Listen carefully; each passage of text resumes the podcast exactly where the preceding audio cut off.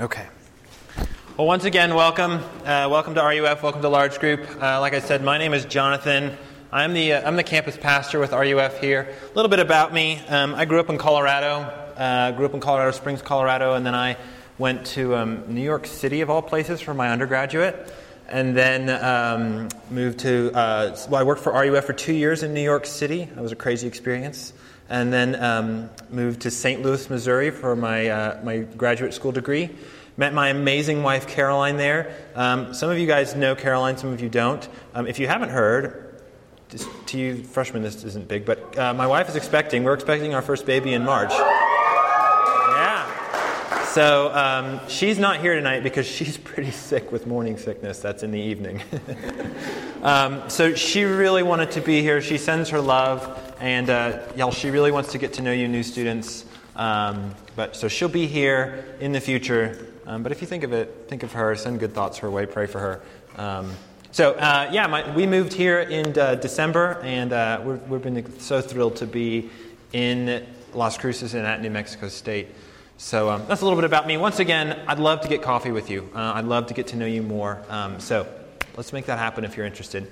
Um, welcome to Large Group. Wonder, you, some of you are probably wondering what in the world you've just stumbled into. Uh, what is this thing?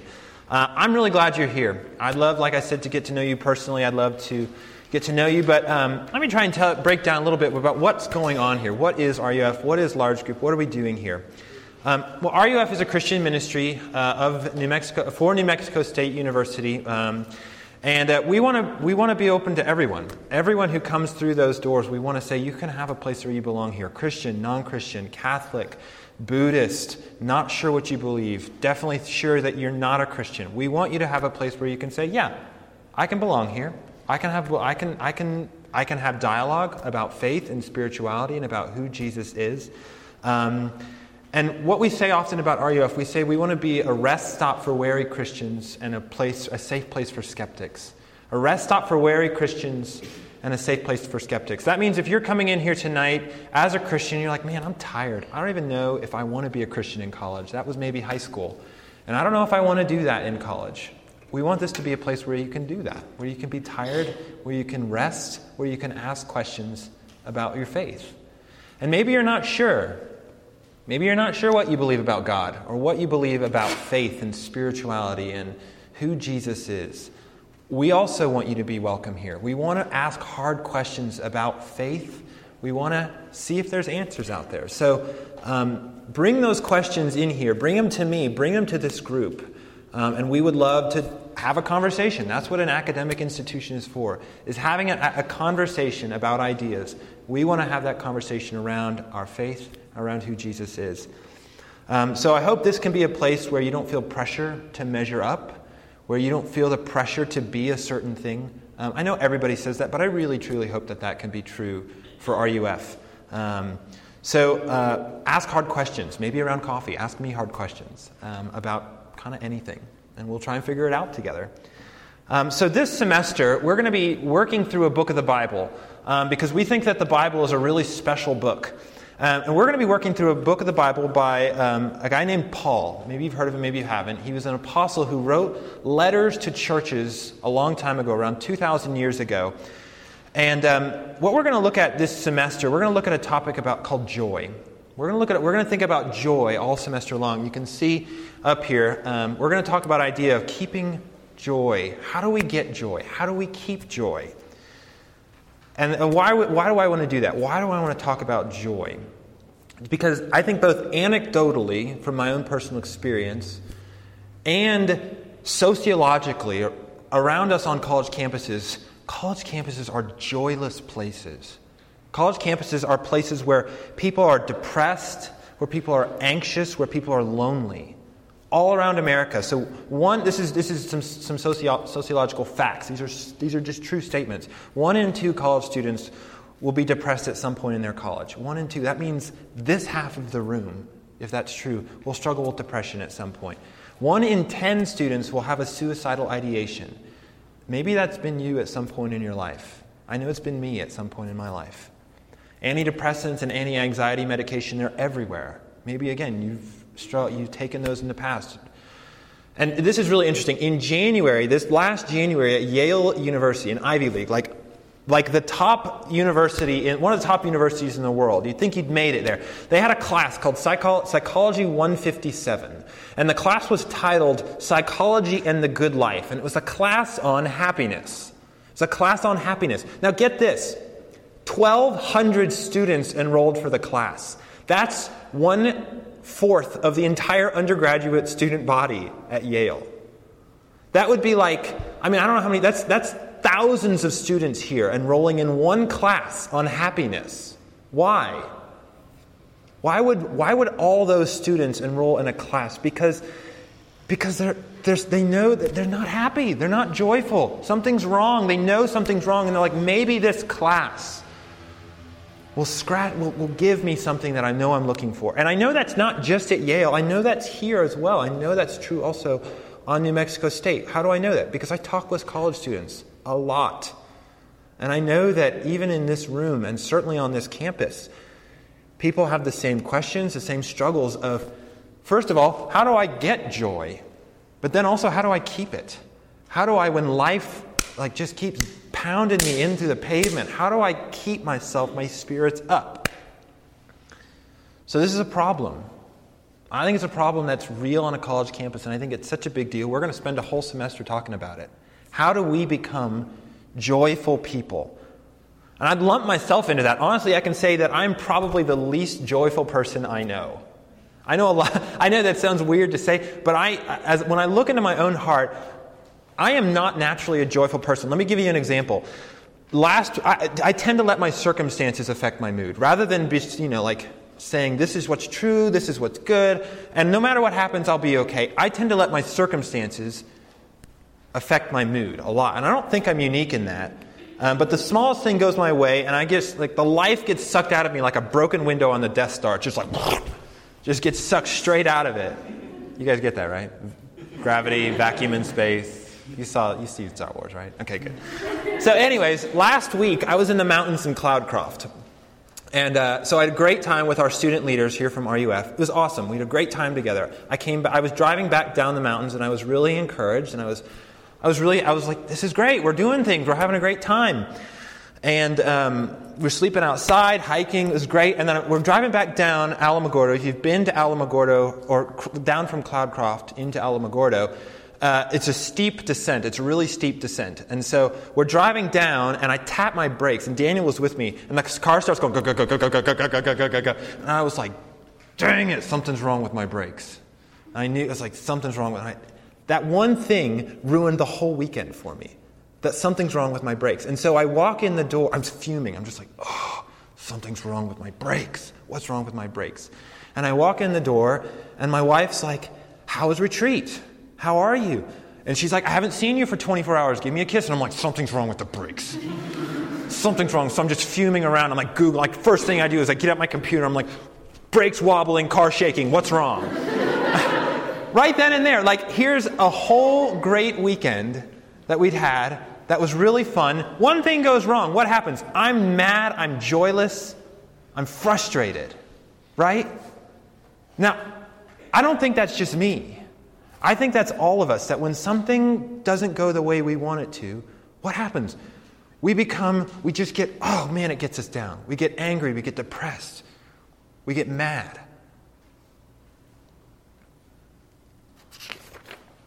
One thing goes wrong. So how do we get to be how do we get to be joyful people? But more almost as important, how do we keep true joy? How do we become people so that when life does this, we're not doing this with it? We are consistent. We stay the same. We're constant in the midst of that. Keeping real joy. I, I want to think of it as life proof joy. How many of you guys have life proof phone cases or have seen life proof phone cases? That case that no matter what you do to it, your phone's fine underneath it. Ish. yeah, I know some of you have done, you tested that thing, you were like, hey, sledgehammer. so, anyways, that's what I want us to think about is how do we get life proof joy? Joy that is sustainable, doesn't change with our circumstances, even when life hits. Well, Paul, Paul, in this letter that we're going to read across the semester, he has a lot to say about that. Paul, when he's writing this, he's in prison. He's in prison as he's writing this letter to this church. And prisons 2,000 years ago, I mean, they're not pleasant places today, but they were really bad back then. They, didn't, they hadn't invented human rights yet. There was no food, there was really bad sanitation, there was really bad water, there was no due process. You are in prison, you are in bad shape. You are in bad, bad shape. And yet, Paul, when he's writing this letter, he uses the word joy more times in this letter than basically all of the other letters he writes, and that's about 12 letters put together. Joy, joy, joy. I'm rejoicing. Rejoice with me. Rejoice, rejoice, rejoice as he's in prison. How does he do that? How does he have this life proof joy that no matter what his circumstances are? Where does that come from, and how do we get it? Is that possible for you or me? Well, we believe at RUF that that, that message, that, that joy is possible, and it's possible through the good news of Christianity. That the solution to getting real joy is not found in a psychology class, it's not found in a it's not found in anything other than what Jesus has done and who Jesus is. And that's why we're going to read this. Because this is that good news. This is the source for life proof joy. So, with that, I want to read just a couple of verses and then we're going to make a couple of uh, quick observations. Most of you should have it in front of you um, on your bulletin. So, I'm going to read this and then we'll make uh, two quick points, really quick points. So, um, read with me if you will. Paul and Timothy, servants of Christ Jesus, to all the saints in Christ Jesus who are at Philippi, with the overseers and deacons, grace to you and peace from God our Father and the Lord Jesus Christ. I thank my God in all my remembrance of you, always in every prayer of mine for you, all making my prayer with joy, because of your partnership in the gospel from the first day until now. And I am sure of this, that he who began a good work in you will bring it to completion at the day of Jesus Christ. It is right for me to feel this way about you all, because I hold you in my heart. For you are all partakers with me of grace both in, the def- both in my imprisonment and in the defense and confirmation of the gospel. For God is my witness, how I yearn for you all with the affection of Christ Jesus. This is God's word. Let me pray first, real quick. Father in heaven, thank you for your word. Thank you that in it is true joy. Father, we don't understand how that works, but Father, we trust that by this process, that your spirit, that your community of believers, actually gives us life proof joy. Father, give us a peek behind the curtains of even that tonight. It's in Jesus' name that we pray. Amen. So there's tons to look at in this passage, a ton in this passage. Um, but like I said, I want to make two really quick points, two quick points. And remember, we're asking all throughout of this, how do we get true joy? How do we keep true joy? How do we get it? How do we keep it? So first of all, I want you to notice, if you look on your thing, you'll see this, I want you to notice the affection the affection that Paul has, who's the author, for his audience, for this church. Look at verses 3 and 5, 3 through 5. He says, I thank my God in all of my remembrance for you all, always in every prayer of mine for you all, with making my prayer with joy, because of your partnership in the gospel from the first day until now. Then again, look at verses 7 and 8. It is right for me to feel this way about you. Why? Because I hold you in my heart for you are partakers with me of grace. What is he saying? He's saying, he's saying, I love you guys. I have strong affection for you guys. Now, why does he, he says he holds them in his heart. Now, why would he, why does he say, why does he have, he, why does he have this affection, this love for them? Well, he tells us, he tells us in verse 5, look at the text. He says, because of your partnership in the gospel because of your partnership in the gospel. Or he says elsewhere in verse 7, he says, for, he says, for or because you are partakers with me of grace. Partakers with me of grace. Now, what does he mean by that? It means this it means that the people in this church and Paul, they're united together in their cause for the Christian gospel. They're united together in that. That this church has been with Paul through thick and thin.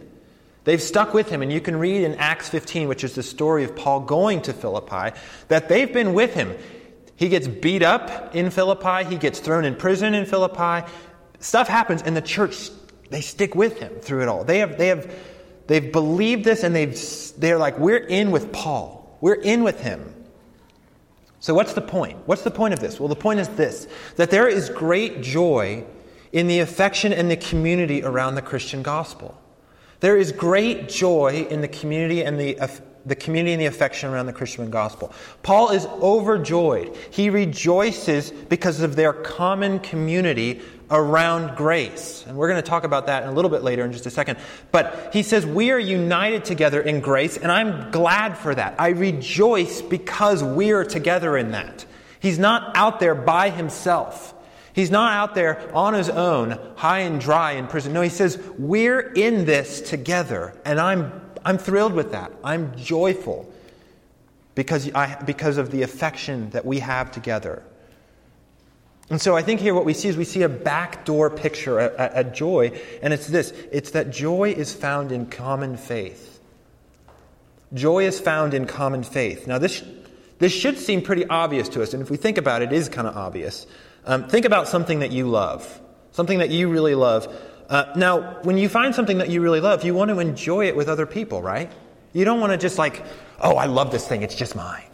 No, you want to share it with other people. So, for example, I loved the new Mission Impossible movie. I loved it. I loved it. I saw it three times in five days. I just kept going to it. It was so good. I don't know if you've seen it. Go see it. I know Coolio's seen it. Did you like it, Coolio? Yeah, it's amazing. It's, it's really one of the best Mission Impossible. Anyways, I loved it so much, I just kept wanting to bring people to it because I loved it so much, I wanted to share it with them. I wanted to bring them to it. So I, the last time I saw it was actually with my family, and I was like, you guys have to see this movie. And so I dragged my family to it. They were kind of skeptical. They loved it. But, anyways, I dragged, and, and so I, I kind of knew what was happening because I'd seen it so many times. So what ended up happening is I was watching them while they watched it. And I was like, I was reacting with them because I was so excited that they were excited. We were, uh, and so what was, what was happening here? I was rejoicing at their joy. I was excited that they were excited. And then as we're walking out of the theater, you know, and you're walking out of the theater and you're like, oh, that part, that one moment. We've all done it. In a movie where you're excited about the movie you just saw, that's real joy, right? You're excited about sharing something with someone else. You're excited about what you've just done with someone else and the common bond that you have with them in it. That's it's small joy.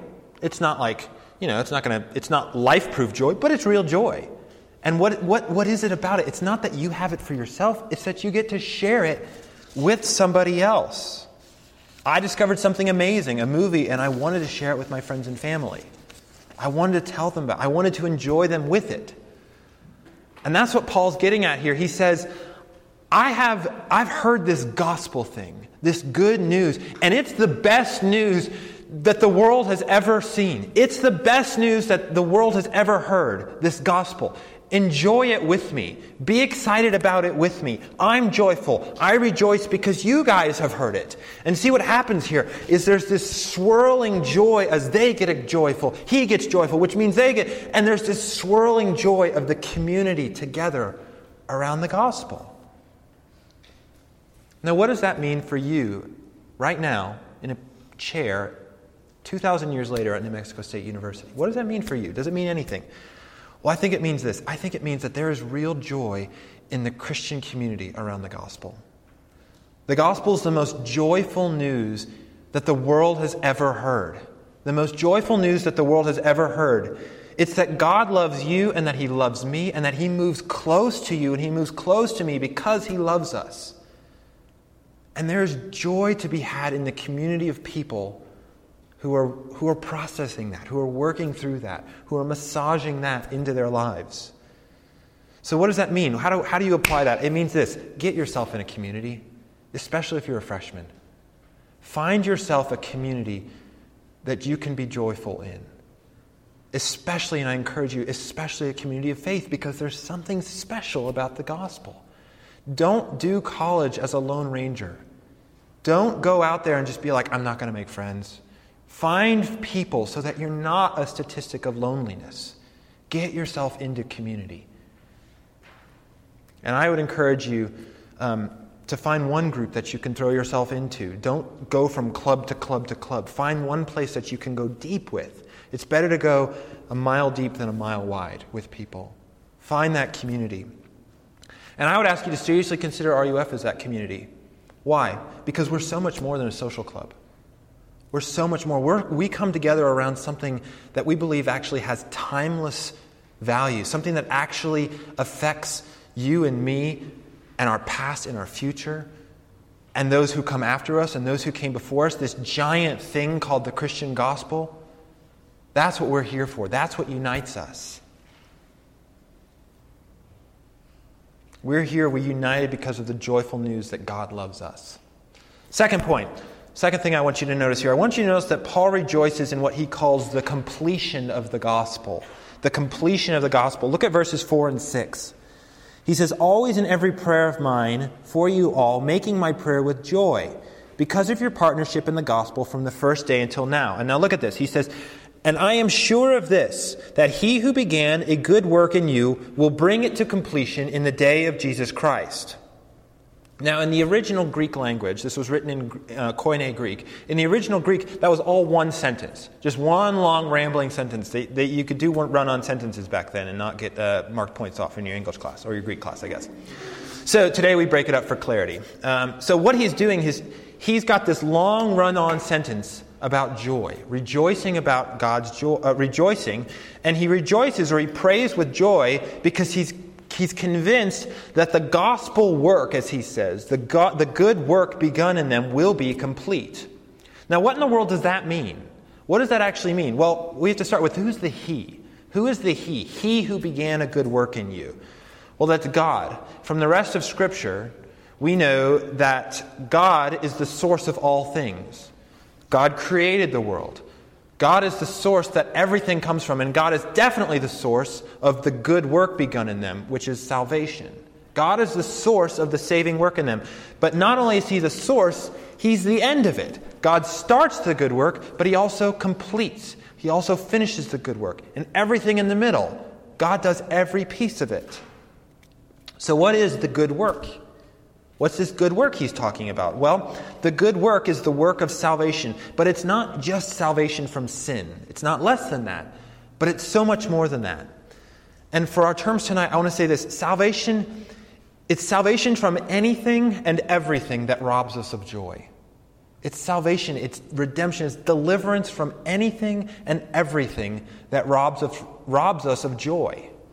So, in that sense, the good work here it really is the best work that we could ever hear because anything that robs you of joy, God is in the process of, from beginning to end, He's going to complete it, delivering us from that. Anything that can rob you of joy, it says God will complete that good work in the day of Christ Jesus. It means that God starts joy when He starts salvation, and He finishes joy by taking away anything and everything that can rob us of joy. From start to finish, the whole process of becoming joyful, the whole process of keeping true joy, it's God's job. God is the ultimate source, God is the ultimate joy giver. He is the one who gives true joy.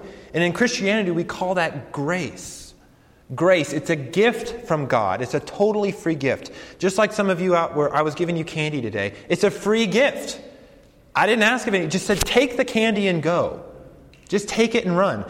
Now, if candy can give you a shot of sugar and a boost of happiness, how much more is the perfect gift of total joy that takes away every possible piece of thing that could rob you of joy? That's the best news you've ever heard. Takes away all things that rob you of joy and gives you total joy. God says tonight, He says, I can give you t- t- true joy, totally free. I'll start the work of joy in you and I'll finish it. Why? Because He loves you. Because God loves you, He wants to do that. It's a free gift given joyfully, and it produces joy.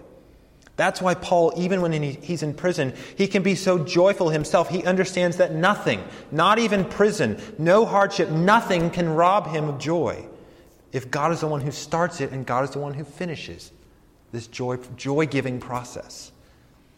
Well, how does God do that? How does God start giving us joy, and how does God complete giving us joy? How does he give us this free gift? Well, in another, another uh, book in the Bible, in Hebrews 12, it tells us about it. It tells us, it tells us about Jesus, and it says this in Hebrews 12 it says, Jesus, the founder and the perfecter of our faith, who, for the joy set before him, endured the cross, despising its shame Jesus went to the cross. Jesus Christ was a human being who was also God who died on a cross. Why? To give you joy. And he loved doing it because he loves you. He went to it joyfully because he loves you. He died joyfully because he wanted to give you perfect joy.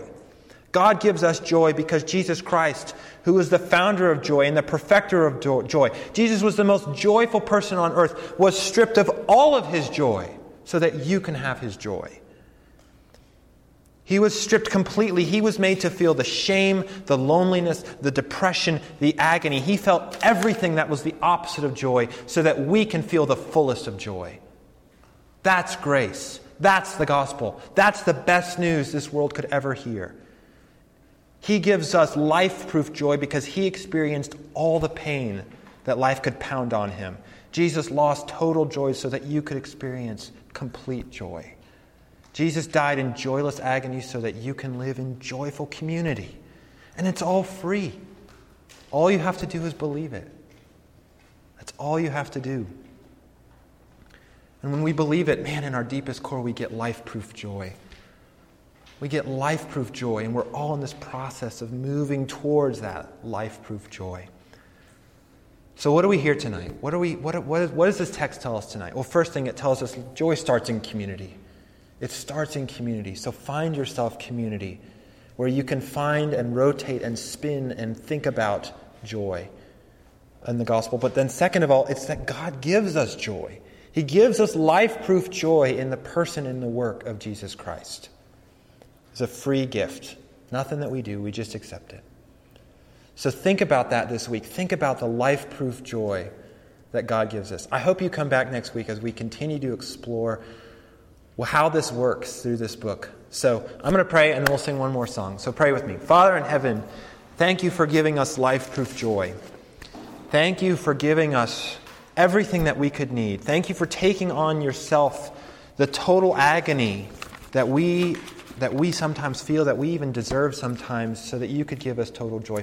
Spirit, massage that into our hearts so that we can be truly joyful people. I pray that for myself. I pray that for everyone here. It's in Jesus' name that we pray. Amen.